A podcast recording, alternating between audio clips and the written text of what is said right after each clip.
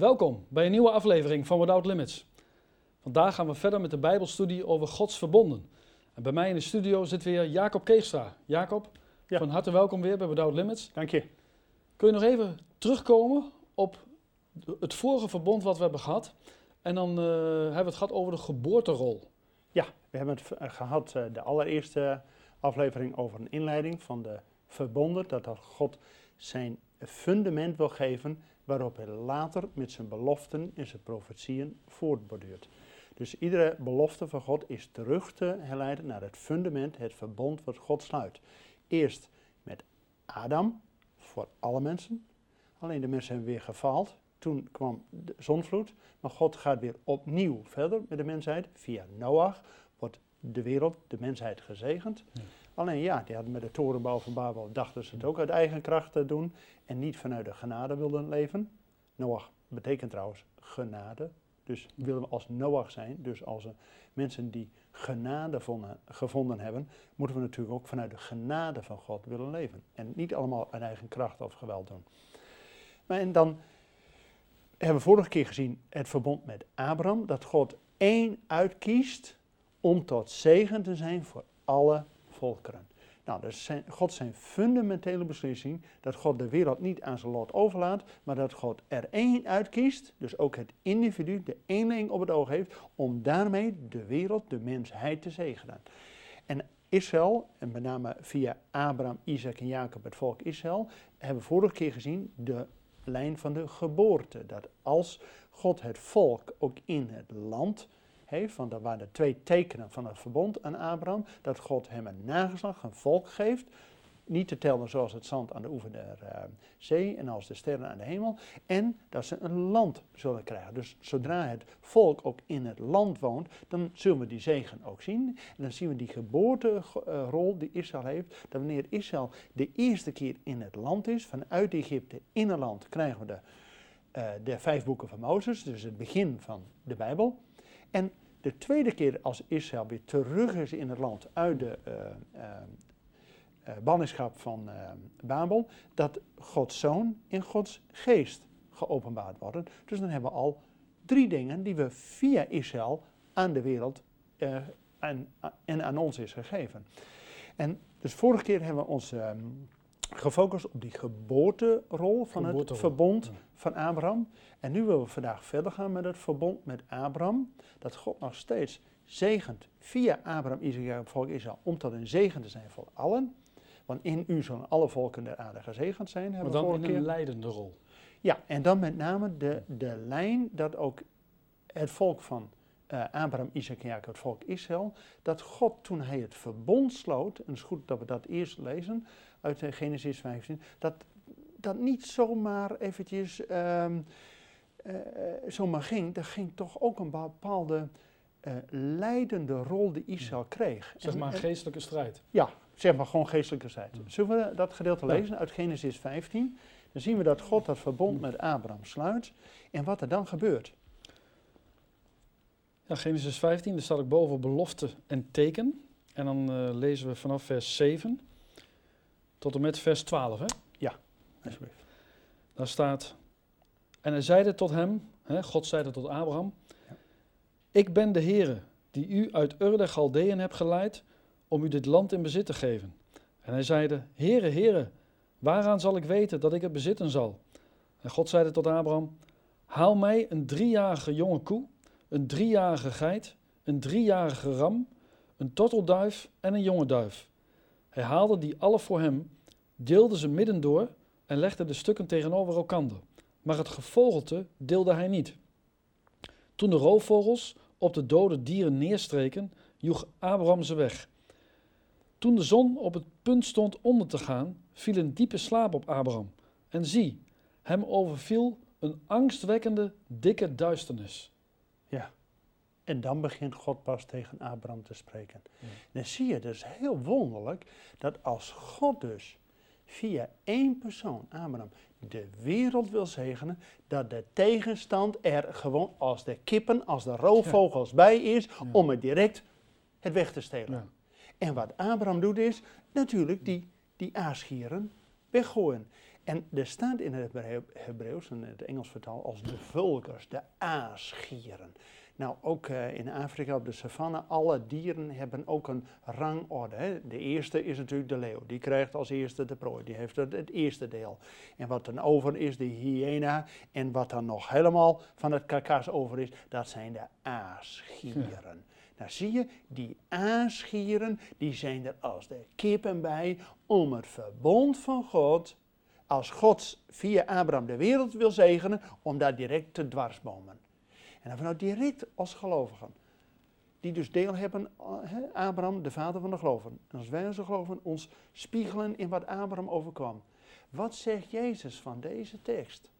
In Matthäus 24, vers 28 staat, waar het aas is, zullen de gieren zich verzamelen. Ja. Zie je dat wanneer het in de gemeente, als God zijn zegen, zijn aas wil geven voor de volken om gevoed te worden, dat de gieren, de tegenstand, er als de gieren, als de kippen bij zijn. Ja. Je ziet dezelfde lijn van die leidende rol dat Israël heel duidelijk heeft meegekregen om tot een zegen te zijn. Met andere woorden, die zegen is dus niet zomaar van happy clappy, kom maar eh, over je heen. Nee, dat gaat via de weg van de diepte.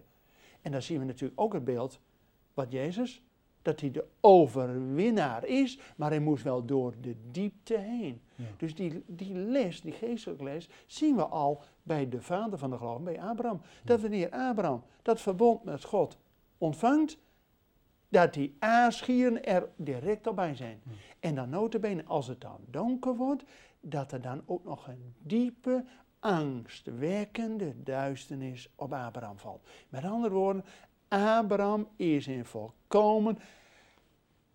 hij kan hier niks aan doen. Oftewel, God moet het doen. Ja. Dus je ziet zo duidelijk, en dan begint verzadigd, dan begint God te spreken. Als die duisternis volkomen is en Abraham slaapt. Nou, dat is topper van passiviteit. Mhm. Dan begint God te spreken.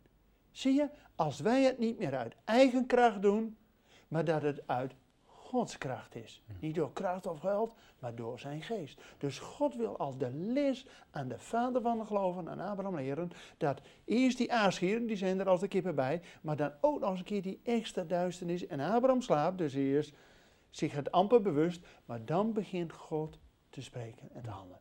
En zo wil God blijkbaar toch ons ook een les leren. Dat via de leidende rol wij toch de overwinning behalen. Want Abraham heeft natuurlijk wel de overwinning behaald. En in openbaring 16, hè, daar staat iets van dat alle vol- volken Israël Ja. willen weg hebben. Heeft dat er ook mee te maken? Ja, dat is natuurlijk de lijn naar de toekomst toe. Hè? Dat die leidende rol is nog steeds in de wereld actief. Die aanschieren, dat is gewoon eh teken van de geestelijke tegenstand.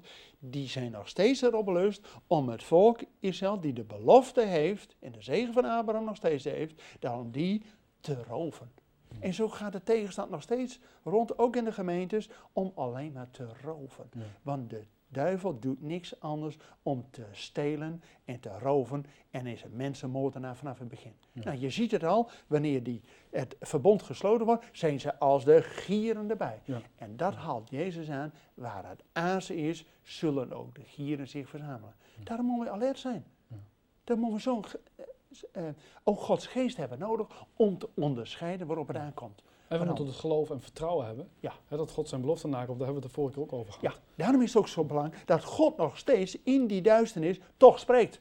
Ja. En als God spreekt, dan horen we.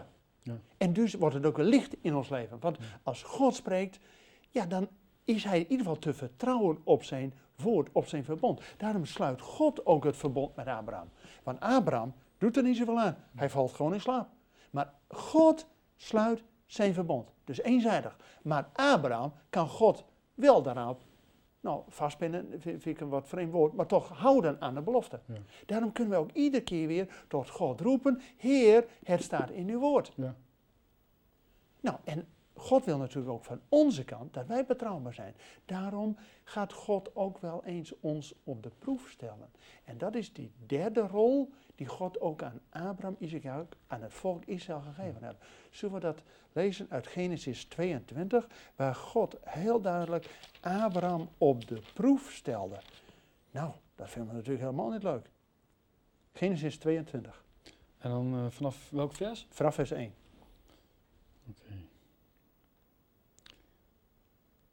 Hierna gebeurde het dat God Abraham op de proef stelde. Hij zeide tot hem, Abraham. En deze zeide, hier ben ik. En hij zeide, neem toch uw zoon, uw enige, die gij lief hebt, Isaac, en ga naar het land Moria en offer hem daar tot een brandoffer op een der bergen die ik u noemen zal. Dat is wat, hè? Dat God die geeft die belofte. Dat het nageslag van Abraham zal niet te tellen zijn. Ja. En dan zegt hij hier dat hij zijn enige zoon moet offeren. En dan duurt het eerst nog tot zijn honderdste voordat Isaac geboren wordt. En zodra Isaac een beetje volwassen is, een jaar of dertig, dan zegt God ook nog tegen Abraham, hé, hey, eh, die zoon. Ja. En dus niet Ismaël. Hè? Hier staat heel duidelijk, uw zoon, uw enige, die gij lief hebt, Isaac. Dus geen twijfel mogelijk. Ja. Het is heel duidelijk, God zegt hier, neem Isaac. Ja. En ga naar Moria, wat later die tempelberg is, en offer hem daar. Nou, man, dat is toch de uiterste beproeving. Ja, absoluut. Zeker als vader, dat, dat zal je gezegd worden. absoluut. En wat doet Abraham? Abraham laat er geen gras over groeien. En des morgens vroeg stond hij op, zadelde de ezel en ging erheen. Ja. Met andere woorden, hij deed het gebod. Ja. Dus God, Abraham was getrouw. Ja. En hij gaat die hele gang. In drie dagen zijn ze onderweg, hè? En Isaac die vraagt hem van, ja, ja we hebben alles, het eh, hout en eh, noem maar op. Maar waar is het lam? Ja. En dan zegt hij de profetische woorden, God zal zelf voorzien in een lam. En zodra Isaac dan op, moet je eens nagaan. Abraham is 130 en Isaac is al 30. Dus in de kracht van zijn leven. Als Isaac er nou geen zin in had, dan had hij toch gewoon, hé hey, eh, Abraham, eh. ja toch? Ja. Maar Isaac laat zich die leidende rol aanmeten. En daarin wordt hij de priesterlijke rol, die het offer doet. En dat is ook dat Isaac zich gewillig laat Ja. slachten. En dat is natuurlijk een heenwijzing naar Jezus. Tuurlijk, want precies op het moment suprem dat Abraham eigenlijk de dolk al wil, eh, dus hem in zijn hart al geestelijk heeft gedood, Dan komt er een engel. dan komt die engel en zegt, ho, stop, ik heb gezien dat je mij betrouwbaar acht. En dan, En dan ontvangt Abraham zijn zegen. en dan zie je dat er dus die andere ram is. En dan God voorziet in een lam, ram. En dat is heen verwijzen, want in Johannes 8 zegt Jezus, onze Heer en Heiland, die zegt, Abraham heeft mijn dag al gezien. Ja, prachtig. Dat was 2000 jaar daarvoor. Maar in het geloof, profetisch, heeft Abraham daarop, nee, op Moria, toen Isaac niet hoefde en er een ander lam was dat God voorzag, zag hij daar doorheen, uiteindelijk is het niet dat dierenoffer, maar God zal zelf zich een zoon ten offer geven. Dus profetisch heeft Abraham, en dat zegt Jezus in eh, Johannes 8, Abraham heeft mijn dag gezien en heeft zich daarover verheugd. Ja. Dat is toch geweldig? Ja, Want God doet dus zijn belofte. Ja. Nou, dat vind ik gewoon fantastisch. Maar, direct voor ons de les, Abraham werd op de proef gesteld. En wij kunnen ook wel eens op de proef gesteld worden. Want God wil ook weten of als wij God betrouwbaar achten. Of als we het eventjes snel eh, de Ja, zegen ja. maar eventjes eh, graaien. Nee, God wil, en Abraham kreeg de beloften door geduld. En door volharding. Daarom is het ook niet met het geloof dat wie even snel sprint, maar wie de wet loopt tot het einde toe. Die zal de prijs ontvangen. Dus het is fantastisch dat je tot geloof komt, dat je gedoopt wordt, dat je vervuld wordt met Gods geest, maar je moet nog wel de wedloop lopen, het geloof behouden, zegt Paulus. En dat Dus is met vallen en opstaan. Ja, helaas met vallen, ook eh, ja, bij- ons. Maar we mogen aan Gods beloften iedere keer ons weer oprichten. Want ook al vallen wij, wij kunnen het niet, maar dan is het des te meer dat we in de genade van God mogen leven. Die God natuurlijk al aan Adam, toen hij gevallen was, God weer opnieuw begint. Toen met Noach, God weer opnieuw begint. Met Abraham, God begint weer opnieuw. En God gaat iedere keer, dus ook met ons, ook al vallen wij, maar als we weer terugkeren tot God, beleiden de zonden, en dan kan God ons ook weer op de weg richten. En dus ook weer rechte spoor maken. Nou, dat vind ik fantastisch. Dat we iedere dag weer nieuw kunnen leven. Ja, ik vind het gewoon fantastisch. Alleen ja, het is natuurlijk niet leuk dat je op de proef uh, wordt gesteld. Maar dan vind ik zo bemoedigend wat er in uh, 1 Korinthe 1 vers 30 staat. Daar staat, God zal niet toelaten dat wij boven vermogen verzocht worden. Want met de verzoeking zal God voor de uitkomst zorgen, zodat we er bestand tegen zijn. Nou, dat vind ik fantastisch. God laat dus dingen toe in ons leven om ons te vormen en te kneden, zodat we het niet uit eigen kracht kunnen, maar hij geeft ons iedere keer wat we nodig hebben om de overwinning te behalen. Nou, dat vind ik, ja, dan is God te vertrouwen. En dan zie je in wezen al bij Abraham, dat Abraham geloofde wat God gezegd had. En daar ging hij mee voort. En dat geloof wordt Abraham tot gerechtigheid gerekend. Nou, dan denk ik van ja, zo uh, is de tekst die we de vorige keer hadden uit Romeinen 1. Het geloof en de rechtvaardige zal uit geloof leven. Nou, eerst voor de Jood, maar ook voor de Griek. Alles wat Abraham is door, uh, uh, heeft doorgemaakt, dat mogen wij als een voorbeeld zien. Als wij beproefd worden in het leven, dat wij weten, jongens, Abraham ging er doorheen als vader van de geloven. Wij mogen in de kracht van God, in Gods geest, er ook doorheen. En dat de overwinnaar staat al bekend. He, zoals bij Abraham, Melchizedek stond al klaar met brood en wijn. Ja. Onze Heer Jezus Christus staat al lang klaar om ons dubbel en dwars te zegenen. Want het verbond van Abraham, dat we begonnen de vorige keer mee met uh, Genesis 12. In u zullen alle volkeren gezegend worden. Nou, dat is ook voor ons als gelovigen. God stelt ons ergens in de wereld om tot een zegen te zijn. Daarom ook deze studio. Dat is niet alleen maar ter eer en glorie van jou, maar dat het gebruikt mag worden, dat het tot zegen mag zijn voor de luisteraars. Zodat het woord van God door kan gaan. Amen. Nou, dat vind ik fantastisch. En daarmee mogen wij betrouwbare dienstknechten zijn. We hebben het over die priestelijke rol, hè? Ja. Wat heeft Jezus hierin, uh, hiermee te maken? Nou, kijk, Jezus was aan één kant, net als met Isaac, het offer. Maar hij moest er ook zelf doorheen. Maar is ook de hoge priester, die het offer voor ons gedaan heeft. Dus als je in wezen Abraham, Isaac en Jacob, de eerste drie van het volk Israël, is te vergelijken Abraham met de vadertype Isaac met de zoontype en Jacob de type van de transformatie door de geest.